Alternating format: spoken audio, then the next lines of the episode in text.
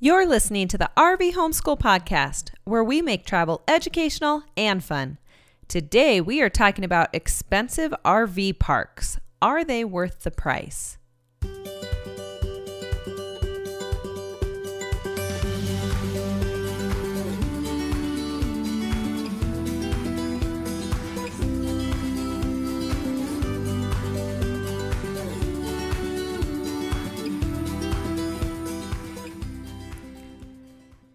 Thank you for listening to the RV Homeschool Podcast. I am your host, Amber Steuven. Usually, our podcast covers national parks and other fun adventures for your RV traveling family. We travel in our Jayco Seneca throughout the different parks, and we're trying to take our daughters to all of the national parks before they head off to college. So, we usually have the viewpoint of traveling to places with a large motorhome and towing and we usually have our dog with us. So we have that viewpoint as well. Today, though, I wanted to do something a little different. So, in looking back at our first year of traveling in our Super C, we went to a number of different campsites and different types of places to park. In total, we put on almost 15,000 miles. We went to two different countries, 23 states, and we spent 15 weeks in our RV in that first year. So the campsites ranged from mooching from relatives and parking for free in their driveways to spending $240 per night for an RV site. So I wanted to look back at the five most expensive places that we stayed this past year and talk about what you get for that price and whether or not it's really worth it. Think of this as an extended review. We do have video reviews on most of these sites on our YouTube channel, but in this one, I'll probably maybe go into a little bit more depth about um, some of the things we liked or didn't like and whether or not it's really worth that price. To start, I do have four considerations to think about. So the first is location is probably the most important thing. So these locations are not going to be in Salina, Kansas. No offense to Salina. There's actually a really nice KOA there in Salina, just off of I 70. We've stayed there many times for overnights as we're driving on I 70. But the point is that Salina, Kansas KOA is not going to cost you $240 per night. So these are places where the location itself is going to make the price point higher. The second consideration is that the pricing that I'm considering is the full out of pocket cost. So if they list on their website that they're $40 a night, but then there's $5 extra per person, and then there's a charge for the dog, and then there's high taxes for the area, and a surcharge for the management booking fee, and blah, blah, blah, all that stuff. I'm looking at what's the actual cash price of money out of my pocket to stay there per night. So this might differ from the rates that you're seeing listed because it's going to take into account what's the real cost to us when we stay there. The third consideration is that our stays involve two kids so sometimes that's adding extra people. And then a dog and the 37 foot motorhome, which tows a Jeep. So we often need the deluxe or premium sites in order to accommodate that length and having enough space for our family and, and what we need. So that might change the type of site we need versus what you might need. And then the fourth consideration is that our stay doesn't indicate what will happen for your stay. So, this is, of course, just my opinion. There's no endorsement or payment for any of these different places. And feel free to add your experience and your thoughts about these different places or other places we should consider or that are a great value, even though it's a high price, or maybe you should consider moving on if you have the chance to go to that RV park. So I have pictures of these places on our Instagram, which is at RV Homeschool. And then you can also go to the website and pull up this post at rvhomeschool.online and you can share your opinion about different places. And I'd love to hear about other places that you have loved to stay at. Not necessarily super expensive, but just really great experiences. Let's move on to the five RV parks.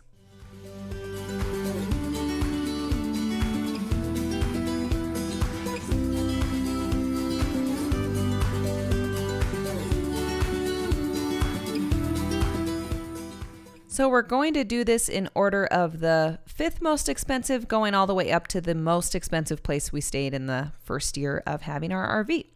So, the first on the list, which is meaning the fifth most expensive place that we stayed in this past year, coming in at $100 per night, is the East Glacier KOA. So, the East Glacier KOA is a KOA holiday, and as you would expect for a KOA holiday, it has all the amenities, um, things like picnic table, level site, the fire pit, or, or an area to do a fire. We actually used our propane fire most of the time that we were there. There's a pool, there's a hot tub, there's different outdoor activities like bocce ball and stuff, firewood, camp store, some different activities that they have. And then, of course, the location is amazing because you are just five minutes outside of Glacier National Park on the east side, approaching it from the east side. Location is great. Location alone makes it worth the price because you only have three options on that side of the mountain. So if you want to stay on the east side of Glacier, from what I can tell, there's three places to stay, and this was a really nice one. We really like this KOA. We would definitely stay here again. They have kind of like a cafe espresso place. They have pet sitters, so you can pay them to come and open up your RV and let your pet out if you're going to be spending a lot of time in the park. We didn't utilize that service, but I, I know that it was available. They also have a shuttle, I believe, that goes from the campground to the entrance of Glacier National Park. So if you've traveled up there and you don't have a tow vehicle, you're not going to be able to drive your RV into Glacier National Park, um, at least not much further than the first mile to where the campground's at. There is an NPS campground, by the way, and that's only like $30 a night, but it doesn't have any hookups. It fills up really quickly, so it's hard to get in there. And that's as far as your RV can go. So you, you're not going to be able to drive your RV on the going to the sun road.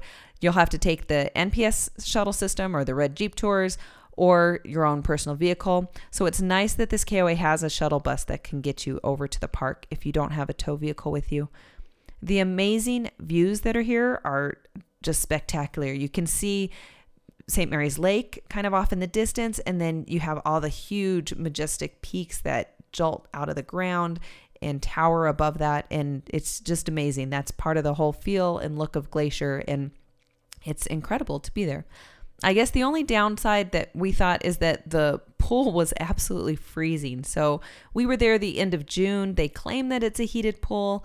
It might have been heated, but it still probably couldn't have been more than 70 degrees. So the kids tried to go in it and tried to play, but within, you know, a few minutes the little ones lips are turning purple and they decided to just hang out and play in the hot tub. So all the little kids that should have been in the pool were hanging out in the hot tub because it was the only place they could tolerate.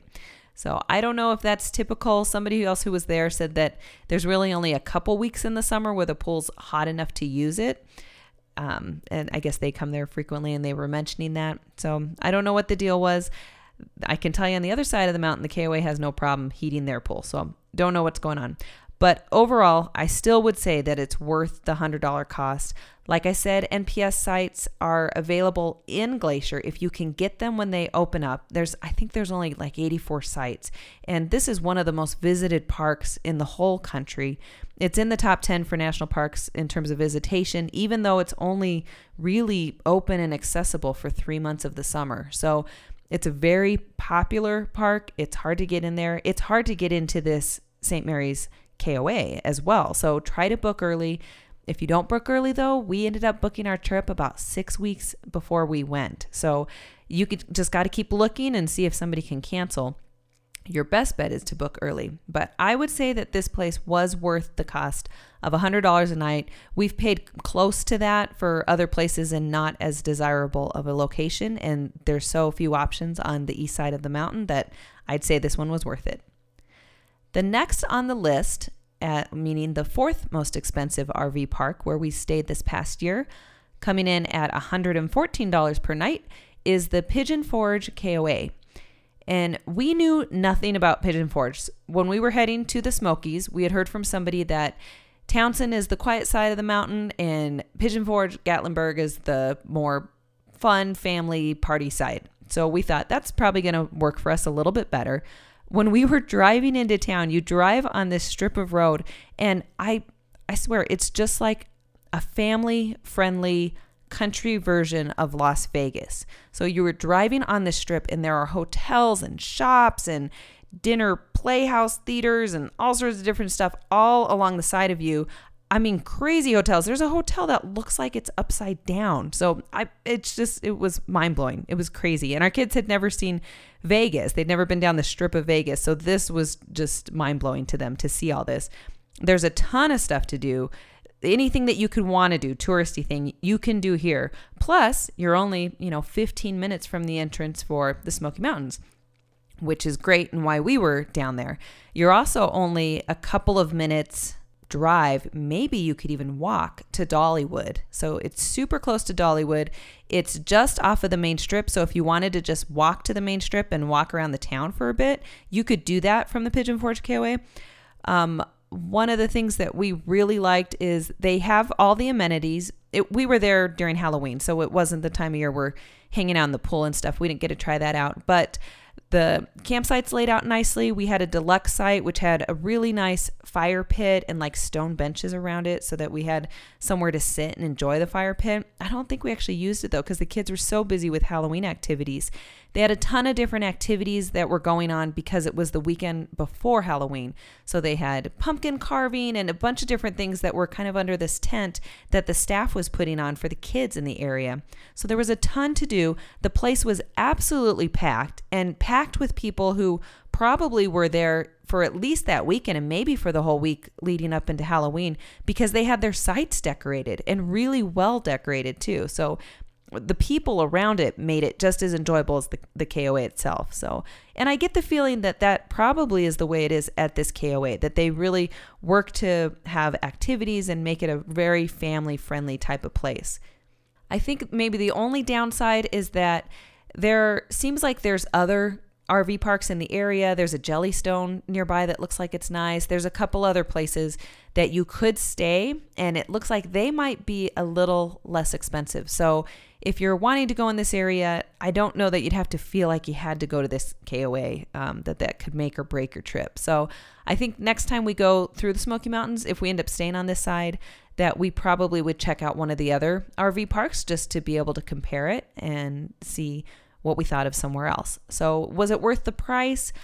You know, I I think when there's other options of places to stay that might be just as nice, I'm not entirely sure it's worth the extra, you know, 30, 40 dollars per night to be there at that KOA versus some of the other nearby parks. The third most expensive place where we stayed was the West Glacier KOA. So, this KOA is on the other side of the mountain, on the west side of Glacier National Park. And this cost us $120 per night. This KOA should be the model for every other KOA in the country. It is so phenomenal. My husband called it his favorite park that we have been to in the last 15 months. So he just loved it. We all loved it. We would all put it in our top five. Absolutely. It's a KOA resort, which the resort title is only given to the best KOAs in the country. I believe at this point in time, when I'm recording this in 2019, there's only seven KOA resorts in the country. So this is one of those resorts what you can find at a place like this, at least at a KOA resort and at this West Glacier KOA resort, beautiful landscaping. The the sites are kind of typical RV sites. I mean, we had a nice deluxe site. We had a big fire pit and then we had stone seating that was around it. We had a nice picnic table with an umbrella. There was a big outdoor grill. Um, we didn't even use most of those features because we were spending so much time in Glacier National Park, but it was a beautiful site to be at. And then the other thing is they have all this big green space where the kids can just pick up a soccer game, and our girls did a lot of that. There's a basketball court, a big pool, which has like some water features to it that made it really fun. A couple of hot tubs and an adult pool. So there's a separate area if you don't want to have to be around little kids. Um, beautiful landscaping. I might already said that. Walking trails and hiking trails. So they just have a ton of features. Oh, and of course, they have the camp store, and then they have a cooking place where you can get some food. There's a little coffee cart area, um, like coffee shop type place. So, uh, tons of activities. They actually had live entertainment under a tent the two nights that we were there around the 4th of July. So, they have a ton of stuff that they're doing it was really a great inviting place for kids to be able to just play and be around other kids and tons of things to do. This also is really close to Glacier National Park on the west entrance, so it takes you about maybe five to 10 minutes to drive into the park, which makes it nice and close. And we would stay here every single time we go to Glacier um, for sure. And I highly recommend it. We have a great video on both the East Glacier KOA and the West Glacier KOA that's on YouTube. You could you probably could just search West Glacier KOA or St. Mary's East Glacier KOA and you should be able to find those on YouTube from RV Homeschool.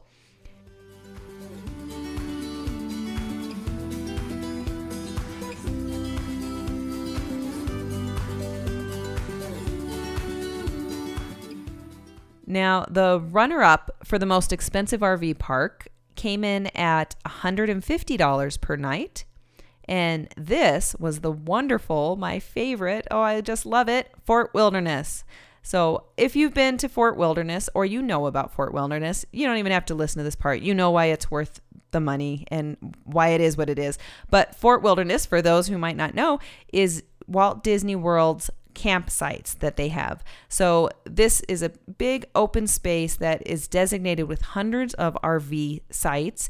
The, the RV sites are pretty tight and close together because this was this campground was built years ago before we were all lugging our 37 and 40 foot RVs and towing our cars along and stuff. So the sites are a little tight and a little small to fit into. We ended up going with a premium site. We were in the Meadows area, which is really nice because you're close to a nice pool and you're not too far from either end of the uh, um, campground if you want to go either to the marina or you want to head back up to the front. So uh, we liked the location where we were at. I think that Disney now is putting places like the Meadows on a premium, so you pay a little bit more to be in that site versus somewhere maybe at the front entrance of the Fort Wilderness.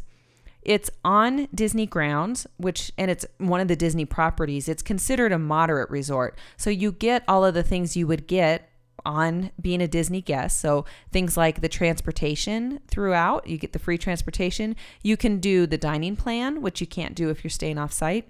And there's just a bunch of other benefits being on Disney property, and you'll get that by being here at Fort Wilderness.